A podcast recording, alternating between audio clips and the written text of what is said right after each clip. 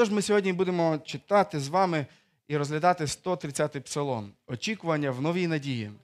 Така така тема е, очікування в новій надії мається на увазі не очікування тут, в нашій церкві, яка називається Нова Надія, а очікувати нову надію, яку він відкрив відкрив для себе, автор цього псалма, і яку пропонує відкрити всім тим, хто хоч, хто слухає зараз цю його пісню.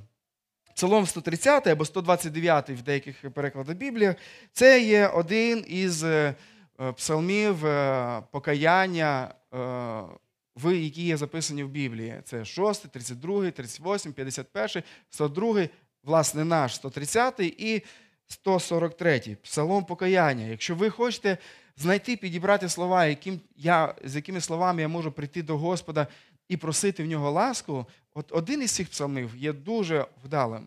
Я користував, користувався цими псалмами. Насправді, коли Е, я відчував, що гріх, е, груз гріха, він давить на мене. Я брав, читав деякі з цих псалмів і намагався молитися до Господа. Це, Цей псалом, який ми зараз будемо читати, він також є в цій серії псалмів. Е, також цей псалом він є в серії псалмів сходження. Ви вже знаєте, вже, я вже проповідав майже 5, мав проповідей на 5 псалмів сходження, а їх є 15 в цій книзі псалмів. Це псалми, які співали люди, коли йшли поклонятися Богу в Єрусалим. І от ідучи, піднімаючись е, в Єрусалим, вони співали ці псалми, і цей був одним із них. Цей псалом він виражає жаль про гріх і просить Божого прощення за гріх. Цей псалом починається зі слів, ви вже можете зараз його проглянути, поки ми ще не встигли його прочитати, де автор він каже з глибини з глибини. Цей псалом часто називають латинською назвою якраз от, е, яка звучить от, е, буквально з глибини, це de profundis. Якщо раптом ви будете чути таку назву і запам'ятаєте, в чому я сумніваюся, то знайте, що це про псалом цей з глибини. Отож, для того, друзі, щоб нам піднятися з дна, для того, щоб нам піднятися з того місця, де ми є, нам потрібно нащупати дно. Нам потрібно нащупати його і відштовхнутися. І поки ви не зрозумієте, що ви знаходитесь на дні, поки ви не зрозумієте, що ви цілком не спроможні е, вирішити своє положення, поки ви будете жити старою надією, ви не зможете піднятися, ви не зможете відштовхнутися. Поки ви будете знаходити надію у своїх силах, у своїх можливостях, у своїх знаннях, чи ще в чомусь вирішити свою ситуацію перед Богом, то ви будете неспроможні спасти себе, ви будете люди, які живуть старою надією. Вам потрібна нова надія, яку автор відкриває в даному псалмі. І цей е, цей псалом якраз от він вчить цьому. Тож цей псалом також вчить про те, як чекати, і як любити чекати. Тому що насправді, ну, хто із вас любить чекати? Хто любить чекати чергу не знаю, яка у вас остання черга була, де ви стояли. Або відповідь на повідомлення. Ви написали і бачите, що людина прочитала. Ні, ви бачите, що там вже вона про щось починала писати і нічого не написала. Хто любить вас чекати відповідь на ваше повідомлення? Хтось вже зачекався, коли ж у нього буде весілля, коли ж він знайде, знайде ту єдину, або той єдиний зверне увагу на мене. Хтось, можливо, вже чекає кінця проповіді. Надію, що вас небагато таких. Можливо, хтось чекав, е, їдучи сюди на зібрання на світофорі. Світофори це така класна річ, в якій ви можете е, перевірити ваше терпіння, вашу любов до ближніх, які не спішать їхати, коли включиться зелене світло, або які дуже спішать, так що вже сигналять вам, коли світофор ще не встиг переключитися. Хтось е, не любить чекати кінця робочого дня. Е, сьогодні неділя, а це значить, що завтра понеділок. Це значить, що аж 5 днів буде до п'ятниці, до кінця робочого тижня. Всі ми, врешті-решт, е, чекаємо закінчення війни і стомилися ми, українці, цього. Ніхто не любить чекати, але все ж таки наше життя воно сповнене очікуваннями, різними очікуваннями. І одне із очікувань, яке Бог пропонує, яким жити нам, воно записано в даному псалмі. Давайте ми його прочитаємо. Псалом 130. Пісня при наближенні до храму. З глибини я волаю до Тебе, Господи. Почуй мій зойк, Господи, прислухайся до голосу мого благання.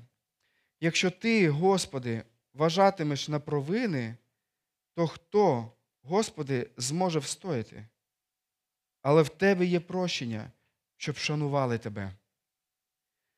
Я чекаю Господа всією душею, сподіваюсь, покладаючись на Його Слово. Моя душа очікує Господа більше, ніж вартові світанку, набагато більше, ніж вартові світанку. Надійся Ізраїлю на Господа, адже в Господа милосердя, і велике викуплення в нього. Він викупить Ізраїль від усіх його гріхів.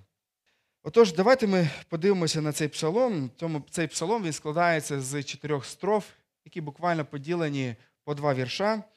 І ми подивимося на ці строфи, ми подивимося на те, що, як автор е, він пропонує нам е, на що надіятися, як вирішувати най, най, найскладніше питання, яке, е, з яким має зустрітися кожна людина у своєму житті, і в чому є надія. Отож, перше, про що автор в даному тексті говорить, він говорить про те, що якщо ти нащупав дно, то відштовхуйся. Яким чином? Моли про милість. Моли у Господа про милість. Плач із глибини, ми бачимо, починається так цей псалом, і псалом він е, починається з криком плачу до Господа. Псалом, е, автор цього псалма він усвідомлює себе, що він на дні, він на самому глибокому місці. І він каже: з глибини я волаю до Тебе, Господи. Він вчить уже з самого початку, що нам потрібно робити, коли ми відчуваємо себе на дні. Волайте до Господа, моліться до Господа. Псалом 130 сам по собі є піснею сходження. Якщо подивитися, як побудований цей псалом, то він починається з того, що він є на дні. Перша ступінька. Потім він говорить, що він зі смутком та гріхом приходить до Господа. Далі описується, що він отримує прощення від Господа. Далі він вірить в Бога і очікує Його. І далі він свідчить про цього Господа. Це оці сходинки, сходинки е, усвідомлення і милості, яку він отримує від Господа. Отож, автор отримує, е, він відчуває себе в дуже некомфортних обставинах. Коли ми читаємо про ці слова, про те, що він описує, що він на дні, нам треба розуміти, хто їх писав. Їх писав єврей. Євреї дуже не любили воду. Усіляко. Ви знаєте, що в Ізраїлі було кілька морів, ну насправді одне велике справжнє море це Середземне море, але Ізраїль ніколи не мав флоту свого. Різні народи мали свої кораблі, але Ізраїль ніколи не мав. Ізраїльтяни особливо боялися води. Вони особливо боялися плавати. Вони особливо боялися того, що автор описує в цьому тексті. Вони боялися знаходитися в подібному стані. Ось чому в інших псалмах ми можемо прочитати от, е, подібні переживання. От, наприклад, ще один псалом сходження, 123, де сказано, то нас позбавила б вода, душу нашу потік перейшов би, душу нашу тоді перейшла б та бурхлива вода. Він описує також от переживання. Е, ну там він не в самому дні, але там він знаходиться в бурхливій воді, і вони, він, автор е, він переживає якісь великі труднощі, які тиснуть на нього. Або, наприклад, особливо е, 100, е, м, особливо 68 псалом, де е, по-особливому описана глибина, де автор він волає, каже: Спаси мене, Боже, бо води аж до душі підійшли. Я загруз у глибокім багні, і нема на чим стати. Вийшов я до водних глибин, і мене залила течія. Я змучився в крику своїм, висохло горло моє, очі мої затуманились від виглядання надії від, мого, від Бога мого. Ви можете задати Йону, який також вигукнув подібну молитву з черва риби. Пам'ятаєте, Е, коли е, він ослухався Господа і опинився в черві не кита, до речі, якоїсь риби. Біблія не каже, що це кит, але дуже часто ми, християни, віримо в те, що в Біблії не сказано. Е, Це був в черві риби. І він вигукнув до Господа і просив, каже, молився, і молився Йона до Господа Бога свого з утроби тієї рибини. Або, наприклад, плач Єремії, він описує такі слова свої після того, як був зруйнований Єрусалим. Вщент. І сказано: кликав я, Господи, ймення твоє з найглибшої ями. Він переживав те, що не переживає сьогодні навіть ми, українці. Е, Сьогодні руйнуються деякі міста, але не зруйновані всі міста. Врешті-решт, не зруйнована наша столиця. Він переживав, коли був повністю зруйнований його, е, його країна, столиця, і народ був відведений полон. І він в такому стані е, каже, що це є найглибша яма, і він кликав до Господа з цієї ями. Не знаю, що нас чекає ще, брати і сестри, але такі тексти вони показують, що потрібно робити, коли ви відчуваєте себе на дні. Моли у Бога про милість, відштовхуйся від цього дна таким чином. Коли ти Е, Коли ми кличемо до Господа з глибини, ми таким чином виражаємо нашу залежність від Господа. Ми, е, ми показуємо, хто є тим, хто може вирішити нашу, е, нашу ситуацію. І автор в даному тексті він показує, що йому не потрібен коуч, йому не потрібен наставник, тренер, який скаже, який буде щось говорити. А він визнає, що йому потрібен Спаситель. Спаситель, який витягне його рукою із того дна, який допоможе йому вийти з цієї ситуації. Часто люди думають, що їхня проблема, проблема гріха це проблема такого, ну їм треба чуть-чуть щось підправити, щось підказати, їм потрібно просто якийсь тренінг. Але Біблія показує про те, що проблема гріха вона не вирішується просто якимись підказками і порадами. Бог наш, Він є Спасителем, а не просто тим, хто е, там десь зі сторони щось підказує нам. Він хоче витягнути нас із проблеми, в якій ми знаходимося. Взагалі, до речі, що за проблема, в якій знаходився автор в даному тексті? Подивіться в цей псалом. Що була за проблема автора, що він відчував себе на, дні?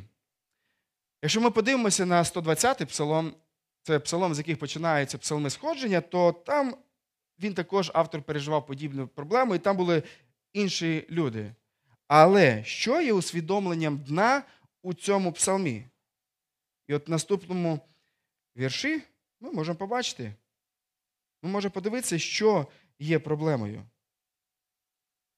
Дивіться, другий, третій вірш ми читаємо: Почуй мій зойк, він продовжує, Господи, прислухайся до голосу мого благання. І третій вірш, якщо ти, Господи, вважатимеш на провини.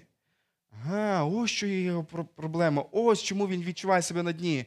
Бо він відчуває себе винним, він відчуває себе грішним, він відчуває себе абсолютно зіпсутим і недостойним Е, життя.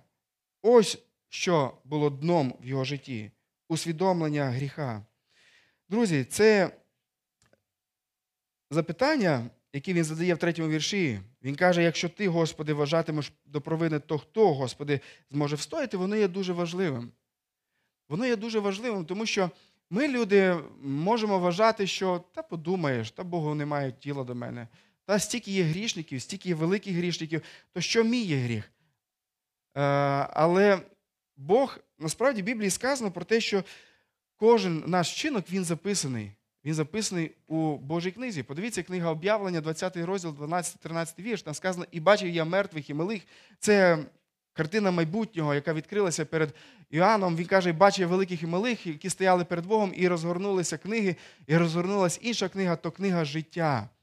І суджено мертвих, як написано в книгах, за вчинками їхніми. Бог записує вчинки наші, виявляється. І дало море мертвих, що в ньому, і смерть, і ад дали мертвих, що в них, і суджено їх згідно їхніми вчинками, сказано в Біблії. Біблія говорить, що насправді, друзі, одного гріха достатньо для того, щоб ми були засуджені. Не потрібно нагрішити стільки, як е, сьогодні це роблять наші вороги, які сіють смерть, які сіють страх, які сіють брехню. Не потрібно навіть стільки гріхів, достатньо наших українських гріхів, щоб нам бути недостойними Господа. Достатньо одного гріха для того, щоб бути е, проклятим навіки. Так Біблія говорить. Справа в тому, що ніхто, друзі, не зможе встояти перед Господом. І питання тільки в тому, чи усвідомлюємо ми, хто ми є перед Господом. Чи усвідомлюємо, що ми в наших гріхах ми є на дні автор даного псалма, я не знаю, з яких причин, чому, який гріх він переживав у своєму житті, або наслідки якого гріха долали його. Біблія про це не пише. Біблія описує, що був якийсь е, гріх в його житті, була ж якась проблема, і от він звертається до Господа. Він звертається до Господа. Він робить те, що робив Митер з, з притчі Ісуса Христа про, пам'ятаєте, фарисей і Митер. Фарисей, він Богу показував свої досягнення. От Бог, я класний, ти мене маєш прийняти на основі того, що я зробив. Але митер приходить до нього, він не сміє підняти голову, просто б'є себе в груди і каже: Боже, будь милостивий до мене грішного. Боже, будь милостивий до мене грішного. Це, друзі, той стан, в якому перебував автор даного псалма, і до якого заохочує, е, аби е, до чого заохочує він нас. Взагалі, якщо подивитися ці псалми сходження, почитати їх з 120-го псалма і до 135-го, по-моєму, якщо не помиляюся, е, в цих псалмах ми можемо побачити послідовність про те, як автори спочатку вони бачать проблему в оточенні, вони бачать проблему в тому, е, що інші їх пресують, і вони від, чого, від цього відчувають переживання. Але чим ближче він підходить, е, ця серія псалмів сходження до кінця, то тим більше автор, автори цих псалмів вони усвідомлюють, що найбільша їх проблема це не оточення. Найбільша проблема це вони самі собі. І вони приходять до Господа у покаяння. Вони приходять до Господа і просять у нього його ласки. Друзі, наша сьогоднішня проблема в тому, що ми не до кінця можемо усвідомлювати гріх. Більшу частину нашого життя ми не до кінця усвідомлюємо Божу реакцію на наш гріх. Ми звикаємо з, з гріхом в нашому житті. Ми, навіть будучи християнами, ми звикаємо, що та подумаєш якісь невеликі компроміси, та подумаєш там якісь дрібниці. Але такого не має бути в нашому житті. Ми не маємо жити з гріхом. Ми не маємо жити з цим вогнем у пазусі, який спалить нас в кінці кінців. Його треба випустити, його треба, його треба позбавитися. Нам потрібно позбавитися цього. І ми бачимо у четвертому вірші, автор каже, але в тебе прощення, щоб шанували тебе. Але тут є в даному псалмі є добра новина. Добра новина полягає в тому, що Бог готовий прощати нас, друзі. Готовий прощати, що б ви не зробили. У Бога є прощення. І подивіться е, от на це слово. Але після усвідомлення свого, свого гріха він приходить е, від усвідомлення своєї пропащості, він приходить до усвідомлення, але є щось, є, є, є якийсь позитив, і цей позитив він є у Господа. І це слово, але воно є прекрасним в даному псалмі. Воно показує, не дивлячись на те, що ми не на самому дні, але є Бог, який готовий простити кожного, хто йде до нього і каже, Боже, прости мене. Ваш чоловік чи дружина може не простити вас за якийсь вчинок, який ви зробили. Діти дуже часто не можуть простити своїх батьків за те, що вони зробили для них. Ваші колеги можуть не простити друзі те, що ви зробили. І знаєте, навіть, можливо, ви себе можете не простити за щось, але Бог готовий простити все. Бог готовий пробачити усе. І Він єдиний, який пробачає досконало. Бог є Богом, який прощає, і Він не згадує гріхи, які ми робили. Він відсуне їх, в Біблії сказано в деяких текстах, як е, схід від заходу. Це речі, ну, які, в принципі, не можна поєднати. Він каже, що я віддалю гріхи ось так далеко. Слово, яке перекладене як прощення в даному вірші, воно особливим є тим, що це не, просте навіть прощення, яке можемо ми давати одне одному, а це прощення, яке застосовується по відношенню тільки до Бога. Бог, який прощає людей. В даному тексті в єврейському е, в єврейській мові використовується саме це слово Бог, який прощає нас по своїй ласті. Е, І щодо прощення, що би хотів сказати, що Боже прощення із даного тексту ми можемо побачити, що воно є інклюзивним. Що це за слово? Що воно означає? Бог готовий просити все. Все входить, або нема такого, що Бог не може простити. Дивіться, в даному тексті автор не підказує, не говорить, за який гріх е, він просить у Бога милості і ласки, але не дивлячись на це, Бог його прощає. Не дивлячись на те, яким гріхом ви не грішили, Бог готовий простити. І в Біблії сказано, що Бог готовий простити все, крім одного. Це ваше невір'я, ваше небажання просити ласки і милості у Господа. Але якщо ви просите, якщо ви звертаєтесь до Господа як автор цього псалма, Бог готовий простити все, вбивство навіть. Бог готовий простити перелюб, Бог готовий простити ем, речі, які вважаються страшно огидними в нашому суспільстві. Бог готовий простити всіляку брехню, крадіжку. Бог готовий простити навіть ті речі, які, можливо, ви не вважаєте е, за гріх, вашу жадібність. Ви, можливо, вважаєте, що це економність, але це жадібність. Бог готовий навіть це простити. Бог готовий простити те, ваші якісь, можливо, якісь глупі жарти, які там недостойні Бога, недостойні вас, як християн. Бог готовий простити все. Ви можете отримати Боже прощення. І це мені, мені ця ідея неймовірно заспокоює моє серце, що немає гріха, який Бог не прощає.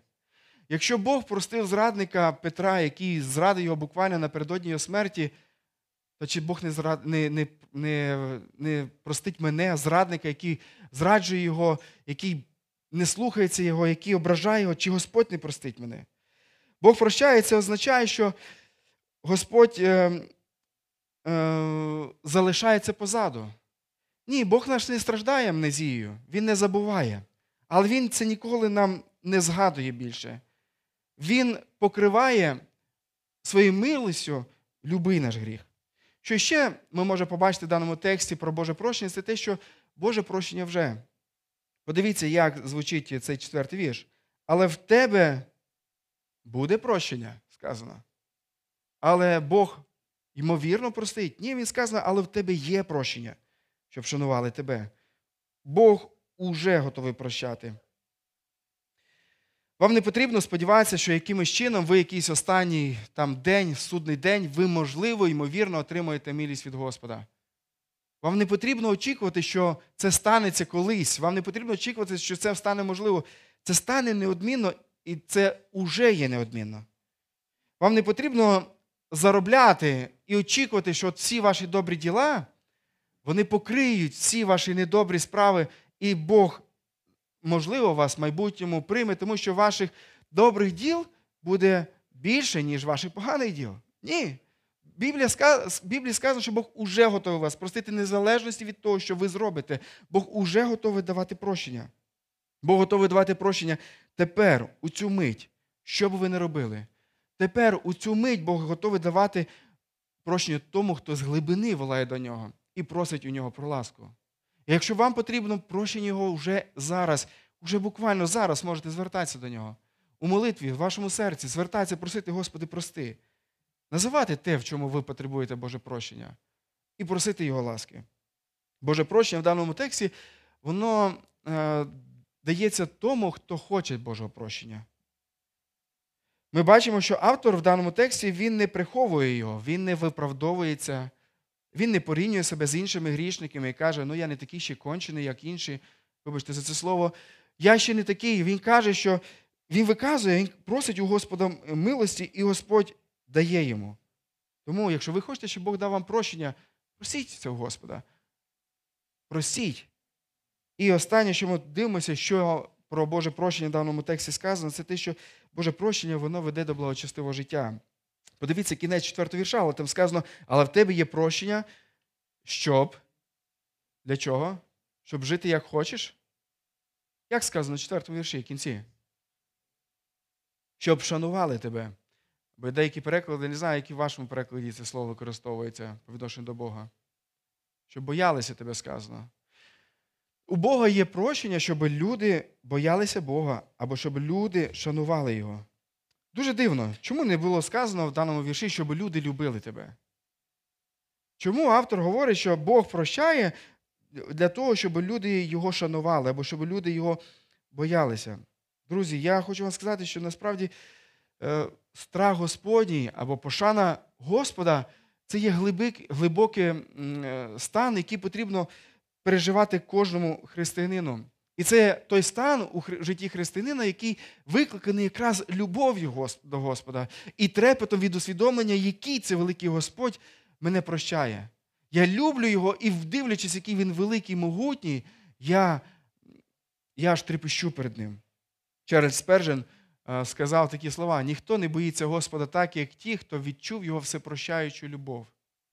Вдячність за прощення породжує набагато більше страху і благовіння перед Богом, ніж страх перед покаранням.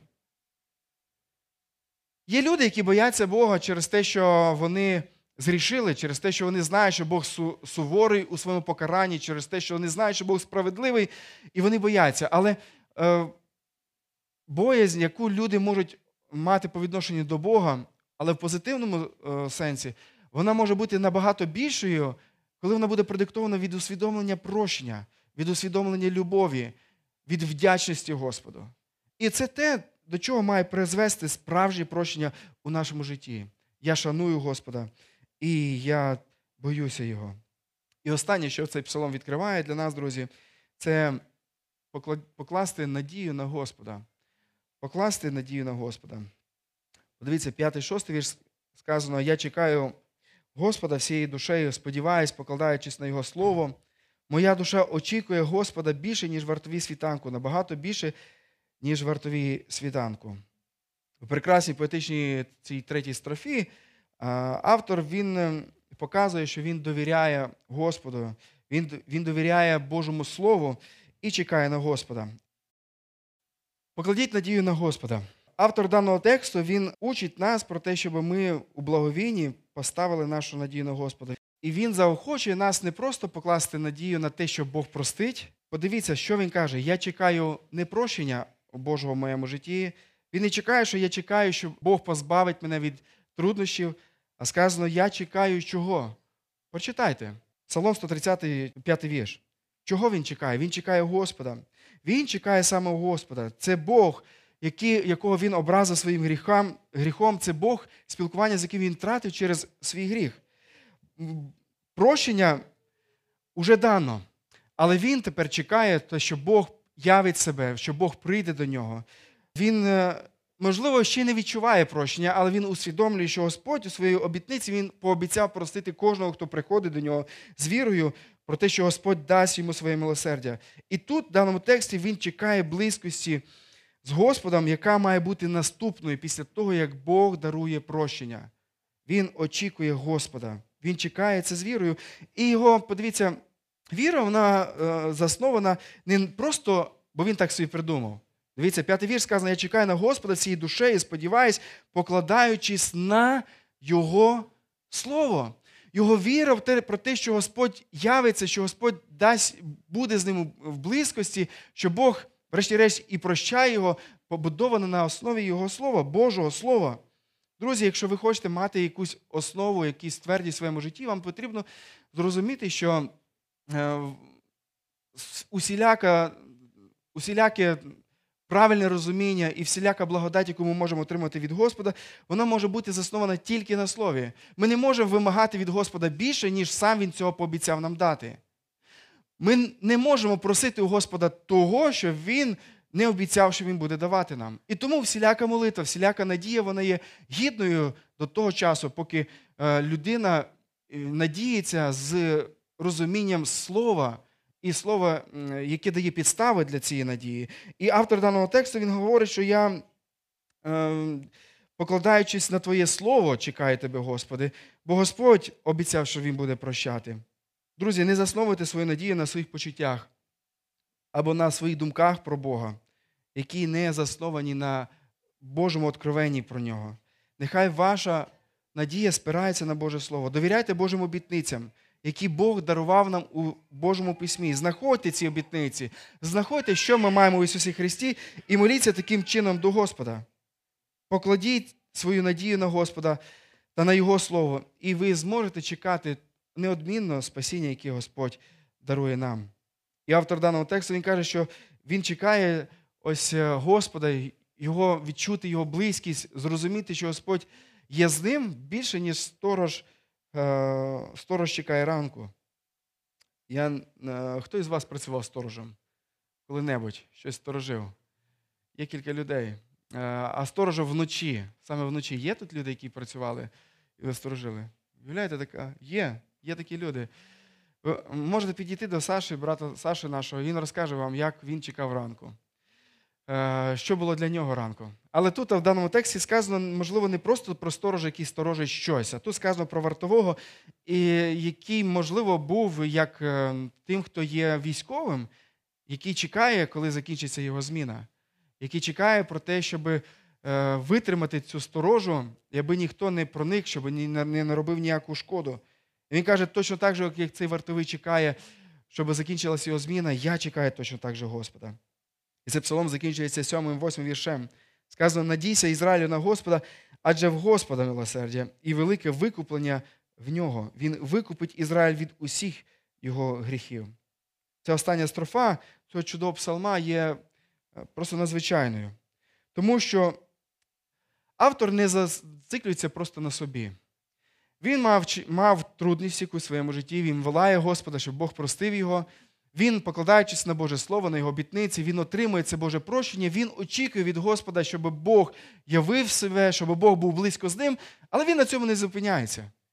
Він проповідує це іншим, він говорить про це іншим. Подивіться, як змінюється адресат е, цих слів. До шостого вірша, включно, він говорить до себе, він говорить до Бога, але з 7 по 8 він говорить до інших, він говорить до свого народу. Він говорить до Ізраїлю. І він зосереджується і на тому, щоб донести їм це викуплення, яке Господь хоче дарувати усім. Викуплення Бога може відкрити для себе кожний. Спасіння Боже може відкрити для себе кожен, не тільки особливі якісь люди, усі люди.